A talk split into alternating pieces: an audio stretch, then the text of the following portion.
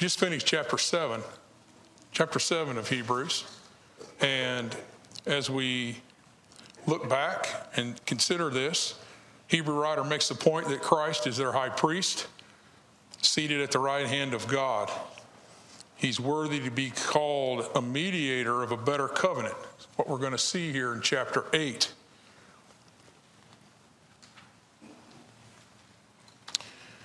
What I want us to think about here as we look back, and I want to kind of tie in a few chapters as we open up with chapter 8. I want us to think about as we look at chapter 5, 7, and 8. Chapter 5, the writer dealt with the evidence that Christ is qualified to be a high priest. And it goes through the qualifications of the Levitical of, of a high priest and the Levitical high priest. And we looked at the high priest that would have qualified Jesus to be that even superior high priest. Chapter 7, the writer shows that the priesthood of Christ is superior, superior to the Levitical priesthood. And what's the writer's point in chapter 8 this morning? He makes a couple of points, and I think want us to kind of think about this as we consider again Christ being the high priest of the true tabernacle. Think about the fact that uh, verses 1 through 5, um, verses 1 through 5 of Hebrews, he's a priest in heaven, not on the earth. We're going to see why that's, uh, why that's significant. Uh, again, as he is, again, as, and I, I've tried to bring this out as we consider what these readers challenge that's before them. What this writer is trying to get across to them, the things that he's trying to do to stabilize their thoughts, to reassure them, give them exhortation and build up as they consider either falling back, either because of persecution and falling back, or uh, you know, not staying true to this new Christian dispensation going back to Judaism, going back to the old law. And all the way through Hebrews up to where we are right now, he brings out various points, various things that should solidify and should continue to solidify their thoughts, their vision, the things that they know, even from the old law standpoint, as to why this new law is superior and why stay the course in that realm, why they should do that. First point, he's a priest in heaven. Jesus is a priest in heaven, not on the earth. He's priest in heaven because he's not qualified to be what? Priest where? On earth. Absolutely. He couldn't be priest on earth. Why couldn't he be? Yeah, tribe Judah. Not a Levite. He couldn't be a priest. His initial argument, I believe, in chapter 8 is better priesthood because it's in heaven. And if it were on earth, couldn't be a priest. The second point I think he brings out in this, in this study from verses uh, 6 through 13 is he's a mediator of what? Better covenant. And we're going to get into that. We're going to get into that shortly. I want us to think again about chapter 7 and verse 12. We brought out the fact that there's a change in the priesthood. And when that occurred, when there was a change in the priesthood, what was necessary? What had to happen? Changing the law. So I think what we see here as we look at chapter 8, we see that that change in the law brings about a change in what? What was Moses under the old law? To God. Lawgiver. Lawgiver. What else did Moses do for the people? Intercede. Intercede. That's what I'm looking for. When I think about there's that law change, there's a mediator change. There's going to be a mediator change. And there's, uh, when we think about that, was Moses a mediator between the people and God? He was. Under this new covenant, Who's the mediator? Jesus Christ. So I think here, again, just and, and, and just continue to think back to Hebrews chapter 7, verse 12, thinking about that change in the priesthood, necessity for change in the law. So, what I want us to look at here for these, for these first five verses Christ, the, the high priest of the true tabernacle, a better priest ministry. We also think about if Christ was on earth, he couldn't be priest. We're going to look at some points with regard, regard to that. So, as we look at verse 1 and we consider, if I get to the right chapter,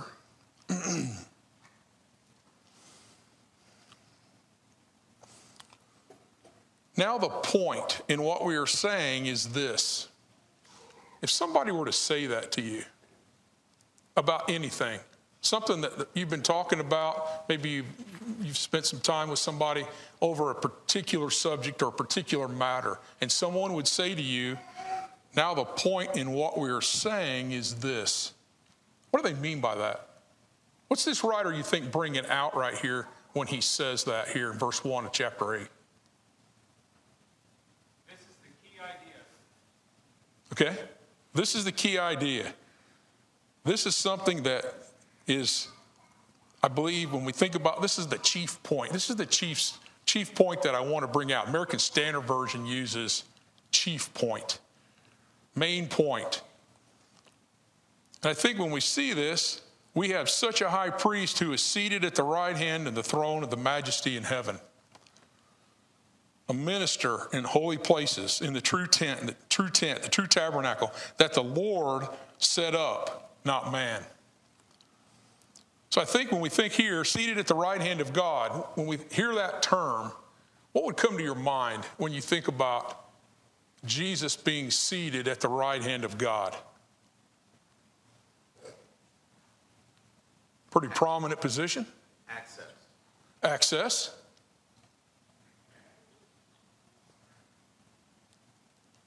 What priest on earth could be said about that? When we think about that term, here's earthly priests, the Aaronic priest, the Aaronic priesthood. We think about that, no Aaronic priest ever sat at the right hand of God. Think about honor.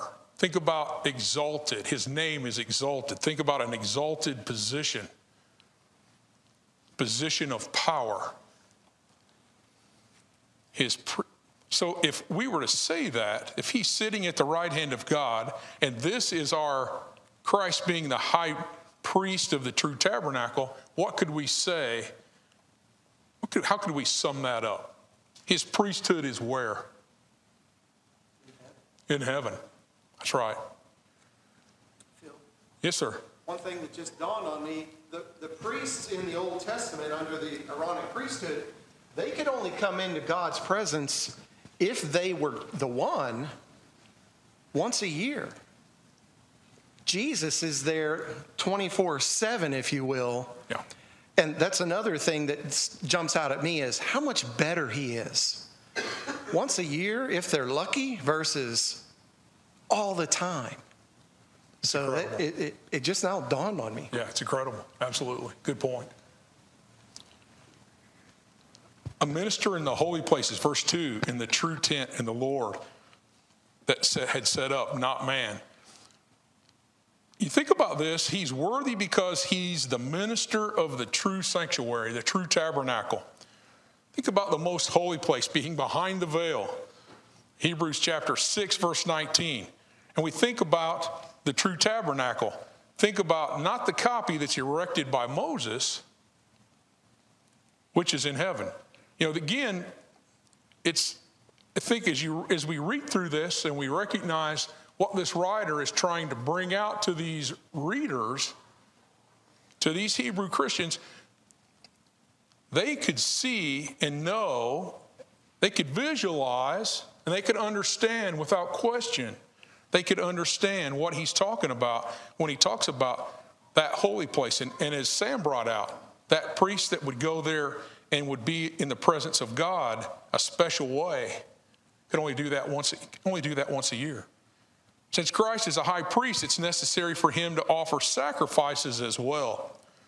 And I think that's what the readers would have understood that he offered himself as a sacrifice, but probably did not understand the full significance of that point. Again, as I think back to Hebrews chapter 5.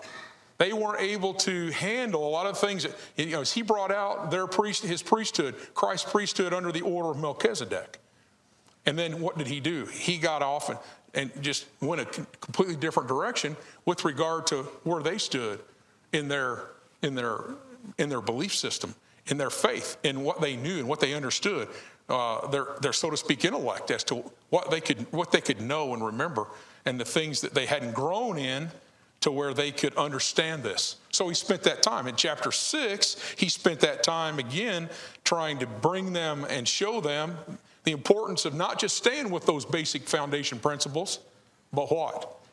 Getting out of that and moving forward to the meat, moving forward out of that to the more mature context. And I think when we think about something, I, I you know, as I again study and read, read through this, because Christ was not from the tribe of Levi, he could not serve as a high priest while here on this earth as a man. But he's from another tribe. And what's that tribe? I heard something. Judah. And after what? Order of Melchizedek. And we again, again, bringing that point, um, he can serve as a high priest from heaven where he is now enthroned.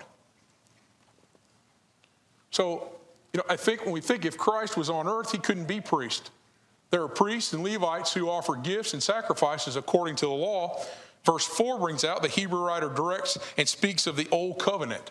Speaks of the old covenant in verse 4. Now, if he were here on earth, he would not be priest at all, since there are priests who offer gifts according to the law. Verse 5 they serve a copy and a shadow of heavenly things. For when Moses was about to erect the tent, the sanctuary, the tabernacle, he was instructed by God, saying, See that you make everything according to the pattern that was shown you on the mountain. So, again, when we think about what he tries to get across to them right now, he speaks of this old covenant serving as a shadow, a copy, or a pattern of the heavenly things, the true tabernacle. So I want us to spend just a second just to think about that term, that terminology. If we think about something serving as a shadow, you know, I, I, I can look down this hallway right now, and just because of the way the light is, I can see the pews that are out in the hall, that are kind of out in this in this carpet area, from the way the light is. If you're out in the bright sun and you're standing on a sidewalk, depending on how the light hits you, depending on how you stand there, what do you see from your person? A shadow. So when we think about a shadow, how could we bring it home, so to speak, to think about the shadow of this old covenant when he talks about that? How could we think about this old covenant serving as a shadow or a copy? In your own words, what do you think?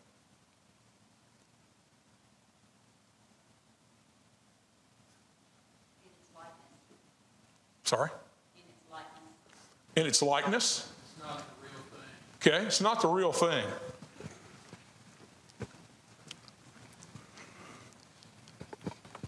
I, I want to kind of maybe give it, maybe give an example like this. If you were to think about, say, building a new house, and some of you in here know exactly what I'm talking about. You know, you've got a pattern or a blueprint. You've got something that you've designed. Maybe an architect has helped you put that together. And you think about that, you think about that, uh, that pattern. And then once you get that established, what did you do after that? Well, maybe you went to create a model. Maybe you went to create something that was going to be just like that pattern. But eventually, you're going to get with a contractor and you're going to say to that contractor, you know, here's my pattern, but I want you to build my house any way you want to. Is that what, is that what you, Brian, is that what you would have said to the contractor? Jason, is that what you would have said to a contractor? Why, why not? What are you expecting? You have a pattern. Maybe architect helped you put that together. What are you expecting that, art, that, that contractor to do? Follow it. Follow it. So I think what, what, what I think when I look at when I think about the, the these pe- these people of old under the, this old covenant, when I think about what he wants of them and what he expects of them, and, and, and what he's sharing with them as far as this old covenant, how it serves this shadow or this copy. You know, sometimes I've heard it phrased that the old law, you know, now, you know, the new law, the new covenant is like compared to the old. When really, I think when we think about that, the old covenant is that copy, is, is here we can go back and look to see what was coming, to see what was to come to fruition. And I think it's, I think it's important that, and that's what I think he's trying to bring out to them, is that this pattern is important, and this pattern is the true, this is the true tabernacle. You think about where we are today. Were those people in the true tabernacle? Back in the under this old covenant, were they in the true tabernacle? What are we in today as Christians? Are we in the true tabernacle today? We are. Absolutely, we are. Think about where that's come and where all this, and again, that progression of how that change came about. Again, change in the priesthood, change in the law, change in the mediator. So we've got, as we think about that, these people, this, this, there ought to be some aha moments coming for, for, for these readers, for these people. And I think some of that, I think would, would, would happen. And then, and these priests are a type and shadow of Christ's priesthood. When we think about that, again, these priests, they can relate to what those priests are doing and the things that they're responsible for. They can look back and they can see that.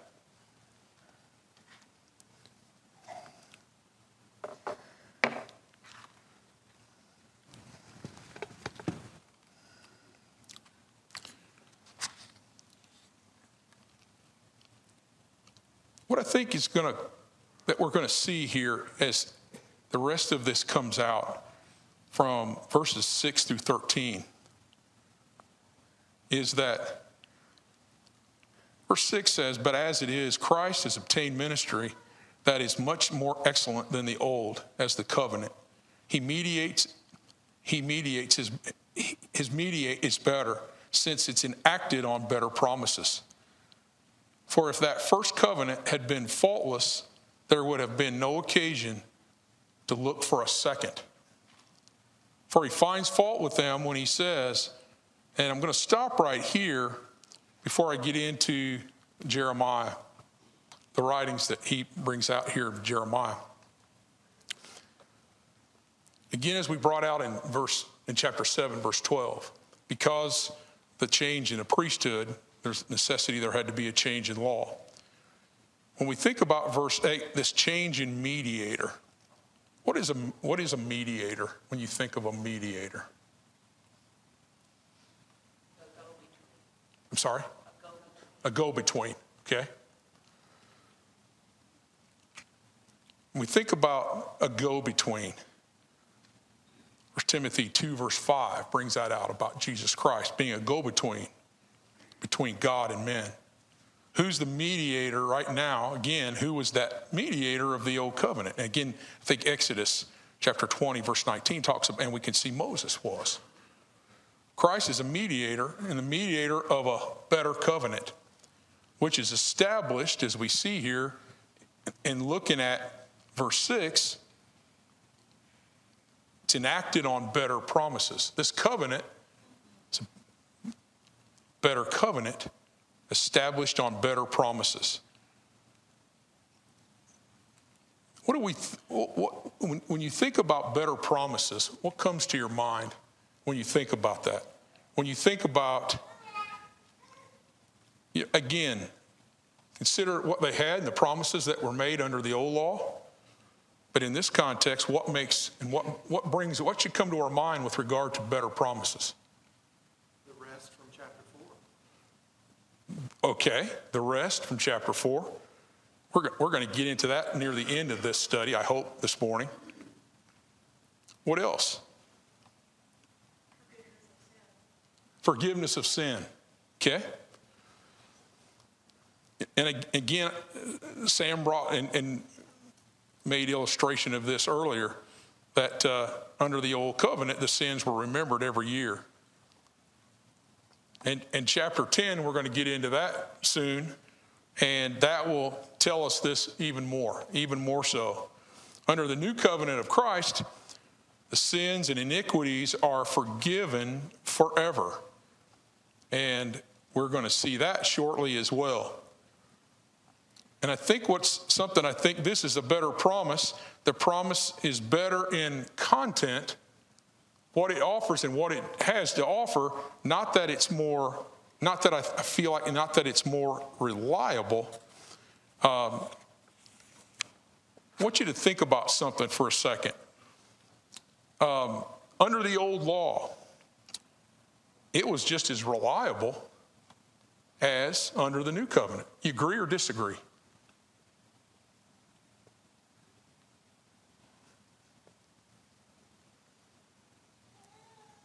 The purpose of the old law, purpose of the old covenant. And that's been that's instituted. We talked about that. That's what these people that he's writing to have come out of. They're in the Christian, Christian dispensation. They're in the new law. They're in the new covenant. But when they're trying to think about going back to that or embracing that again, and he brings out all of these better, better, better, better and he brings out the superiority constantly of Jesus Christ. Was the old law, was the old covenant, I want you to think about this for a minute. Was the old covenant perfect?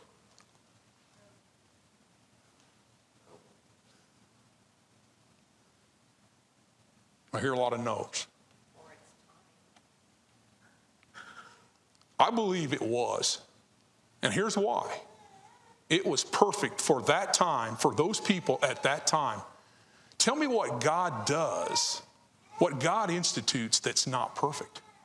Tell me what that is. You know, that's like saying, you know, I, I may have made a, I may have baked a cake or I may have made, built something and it's terrible and I need to do it over again. Did God need to do that over again?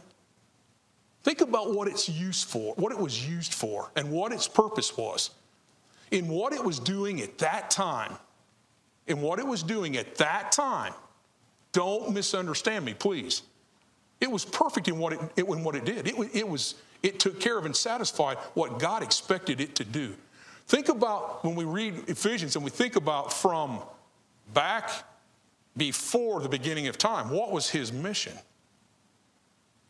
What did his plan have all the way back? Right. So when you think about this, this line, you think about this old covenant and what's being introduced now to tell these people, to tell us, to prove to us. I'm, ta- I'm not talking about my word, your word, this writer's word, somebody else's word. He continually goes back and utilizes these quotes. We've talked about that from from Psalms. We talk about that from Jeremiah, like we are here in chapter 8. What's the, what's the, what's the point of that?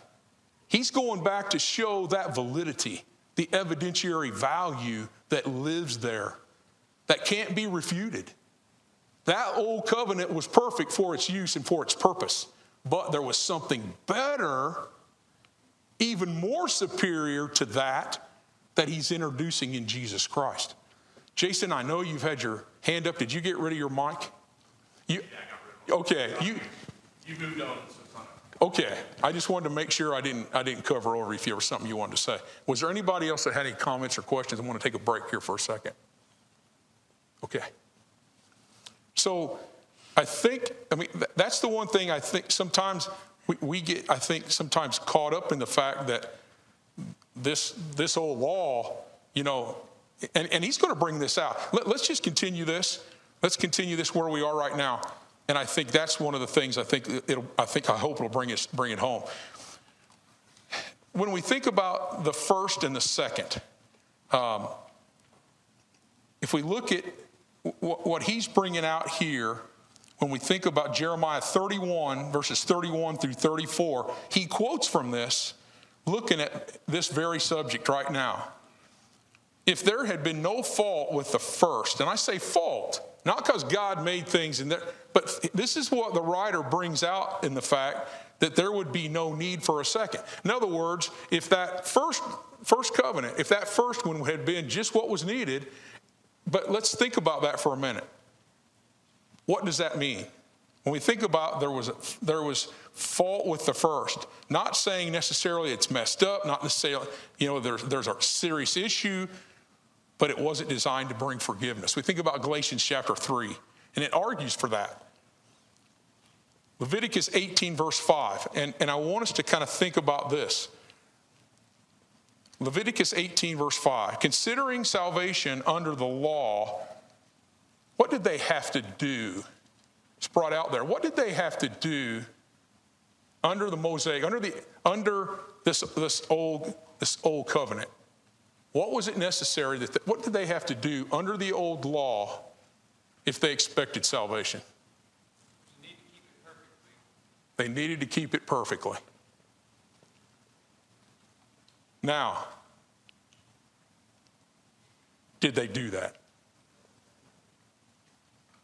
Who did? The only, the only one that I know that kept it perfectly was our Lord and Savior. If you kept the law flawless, flawlessly or perfectly, you would have had salvation. That's what I think he brings out, but nobody but Jesus did that. So I think in, as we look here in verse 8, finding fault with them, and, I, and, and who's he talking about that? He finds fault with them when he says, Who is them? The Israelites, yeah. Because they didn't keep the law, because they didn't continue in my covenant, the only way they could have salvation was to keep the law perfectly. They didn't do that. It was designed to bring salvation, but there was a need for, a, for something better. God had designed that from the beginning. God promised through Jeremiah, as we see this that's about to unfold here, God promised through, through Jeremiah a new covenant. And there are I think two things that we're going to see here as we look at this is the fact that in, in this better covenant, there's better promises. The fault with the first means there's need for a second. God promised through Jeremiah a new covenant. And what's, he's, what's going to happen there under this new covenant? Going to create a different people. Not like the rebellious fathers, as we see here. It's going to go into verses, and I'm going to just read these. Behold, the days are coming, declares the Lord, when I'll establish a new covenant with the house of Israel and with the house of Judah. And like the covenant that I made with their fathers on the day I took them out by the hand to bring them out of the land of Egypt, for they did not continue in my covenant. So I showed, so I show no concern for them, declares the Lord.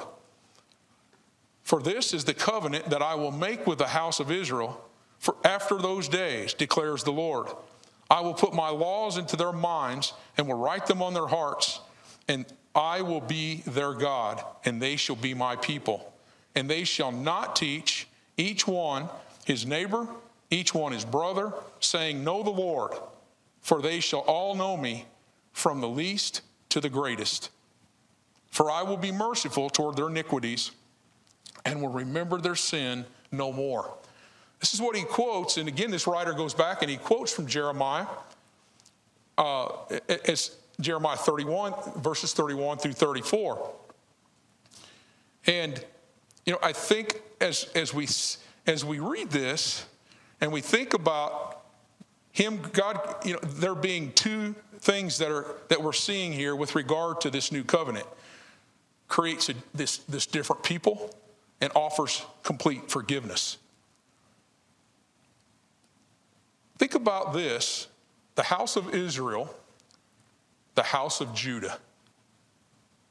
All of God's people is what he says here. All of God's people versus this group of people. It's not like it's like it's this new. It's new, and it's it's it's you know this not like the covenant I made with their fathers. Think about that. It's new, and it's not like this new covenant is what it's new, and it's not like. He brings out that term, the covenant I made with their fathers. The new will be in their hearts. They will know God. Under the old, they're born Israelite. When you think about that, they were born Israelite. And in the family of God, they were taught in that, in that, under that, under the Israelite, they were taught to know God. Under the new, when you think about even in us today, we're taught the Lord, and now, once we accept and we are obedient to that, what do we, so to speak, become under?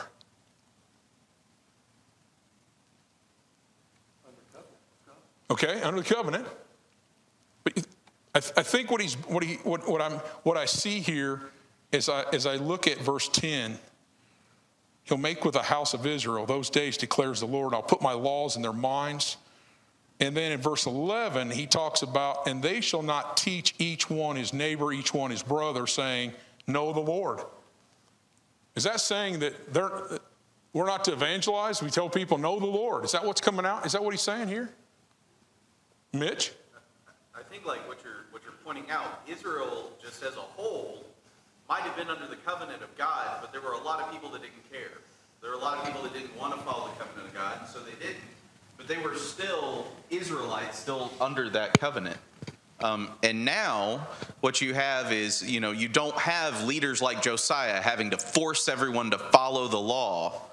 What you're going to have now is a kingdom of individuals who want to follow the law and are doing that on their own. individuals. Yeah. That's right. So I think, you know, again, under this new law, you know, we get taught the Lord, and then we, so to speak, become part of Israel. We become part of God's chosen people.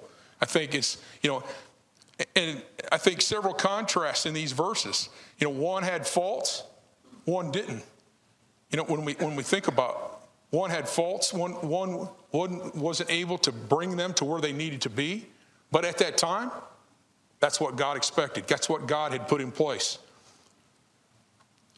Now, I think when we see, and, and, and as we look at this, verse 12, he says, For I'll be merciful toward their iniquities. I'll be merciful toward their iniquities.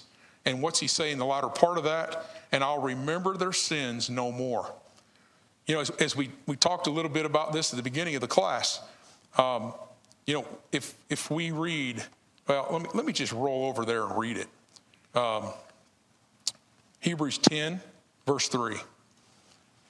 But in these sacrifices, there's a reminder of sins every year. And we talked about that at the beginning of the class.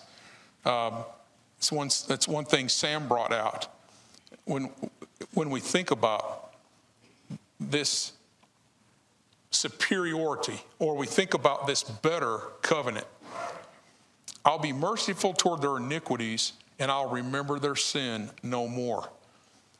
When we think about sin that was remembered year after year after year, and sin that was, I'm, I, you know, I'm going to use terms, and and you may not you may not like this term, or, but you know, it's it's like I've heard them say, you know, it's rolled forward, or it's kept at bay, or it's been held hostage, or uh, you know, it's still captive. And we, I think when we think about those words and that terminology, we can recognize under the old covenant, was that sin blotted out and forgiven? Was it forgotten completely? It wasn't. That's right, it wasn't. But under this new promise, God will remember their sin no more. He'll forgive and forget their sins. And I think about that, you know, again, thinking back up, you know, to what we just read in verse 6, thinking about that promise. How an incredible, what an incredible promise that is. That whatever you do, whatever you do, if you've sinned and you make correction of that, you repent of that, God is willing to forgive you and, and, and, and blot it out. I think when we think about the Hebrew writer quoting from Jeremiah 31 um, to demonstrate the fulfillment of this prophecy, you know, it should be, I think, to these readers, earth shattering for them to really contemplate what he's trying to bring across to them and trying to bring home. They would be familiar with these Old Testament scriptures. And now they can have a complete confidence in hearing what he's telling them, knowing that this new covenant's from God. And he says here as, as well in verse 13, and speaking of this new covenant, he makes the first obsolete. What's the word obsolete mean? I'm sorry? Okay, no longer valid. The old is obsolete. Christ is the mediator of a new covenant, makes the first obsolete. What is becoming obsolete and growing old is ready to vanish away. I would say there may have been some to hear that, may have been challenging for them to think about what they've been under, what they've been taught, what they are used to, what's ingrained in them, what is part of them. And yet, to be able to move and to shift into this Christian dispensation, under this new covenant, I'm sure for some it was very difficult. And that's why I think there may have been those that could easily think about, you know, I, I, I got to go back. I got to go back. And he's saying, stay the course. Don't do that. You're going back to something that's, that's gone. And what do we read right here? It's obsolete. There's no value in that. As we wrap up this morning, I want to, I've showed this slide. I've showed this slide a little different through the study. And normally, some quotes that we find in this study from in Hebrews.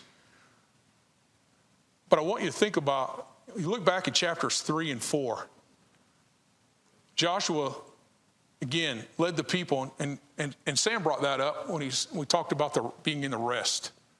Joshua led the Canaan into rest. And I want you to think about when he brought out, and the reader brings out, the writer brings out Psalms 95, that was spoken after that occurred. Psalms 95. And what was still to come? The promised rest that's still not obtained. That promised rest may be through being a, becoming a Christian, but ultimately that promised rest of what? Eternal life.